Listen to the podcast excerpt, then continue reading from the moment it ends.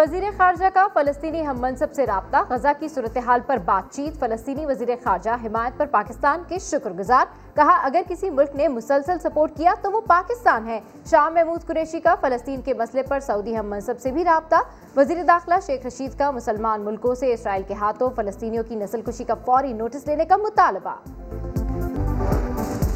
بحیرہ عرب میں ہوا کا کم دباؤ شدت اختیار کر گیا، محکمہ موسمیات کا الرٹ 3 جاری۔ پاکستان کے ساحلی علاقوں کو فی الحال کوئی خطرہ نہیں، ساتھ ہی ساتھ یہ بھی بتا دیا کہ آج سے 17 مئی کے درمیان گرمی کی شدت میں اضافے کا امکان، پارہ 42 ڈگری تک جا سکتا ہے، شدت 45 ڈگری تک محسوس ہوگی۔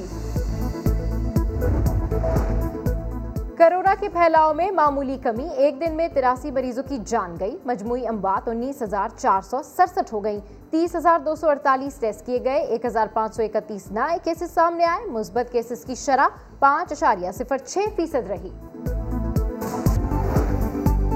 میٹھی عید کا آخری روز سیر سپاٹے نہ سہی، رشتہ داروں کے گھروں میں دعوتوں کا سلسلہ جاری۔ لاہور چائلڈ پروٹیکشن بیورو کے بچوں کو والدین کی یاد ستا رہی ہے، گلگتے کے سیاحتی مقامات بند، ضلع گھانچے کا خوبصورت دریا دل جلا رہا ہے۔ آبشاروں کی دنیا کھرمنگ میں لاک ڈاؤن کے باوجود سیاحوں کی آمد۔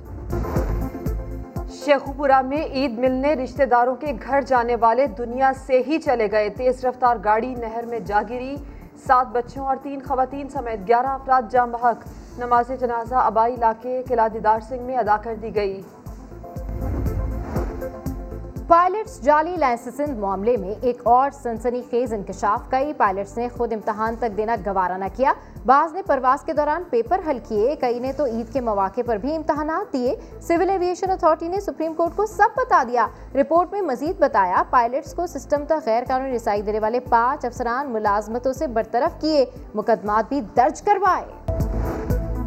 رنگ روڈ راولپنڈی کی تعمیر میں بے ضابطگیوں سے متعلق پنجاب حکومت کی رپورٹ تیار، سابق کمشنر اور لینڈ ایکوزیشن کلیکٹر ذمہ دار قرار، دونوں افسران نے غیر قانونی لینڈ ایکوزیشن پر 2.3 ارب روپے تقسیم کیے، وزیر اعلیٰ پنجاب نے تحقیقاتی رپورٹ پبلک کرنے کی منظوری دے دی۔ بچوں کے انکل سرگم اب نہیں رہے، معروف رائٹر فاروق قیصر دل کا دورہ پڑنے سے انتقال کر گئے، صدر عارف الوی اور وزیراعظم عمران خان سمیت ملک بھر سے اہم شخصیات کا اظہار افسوس۔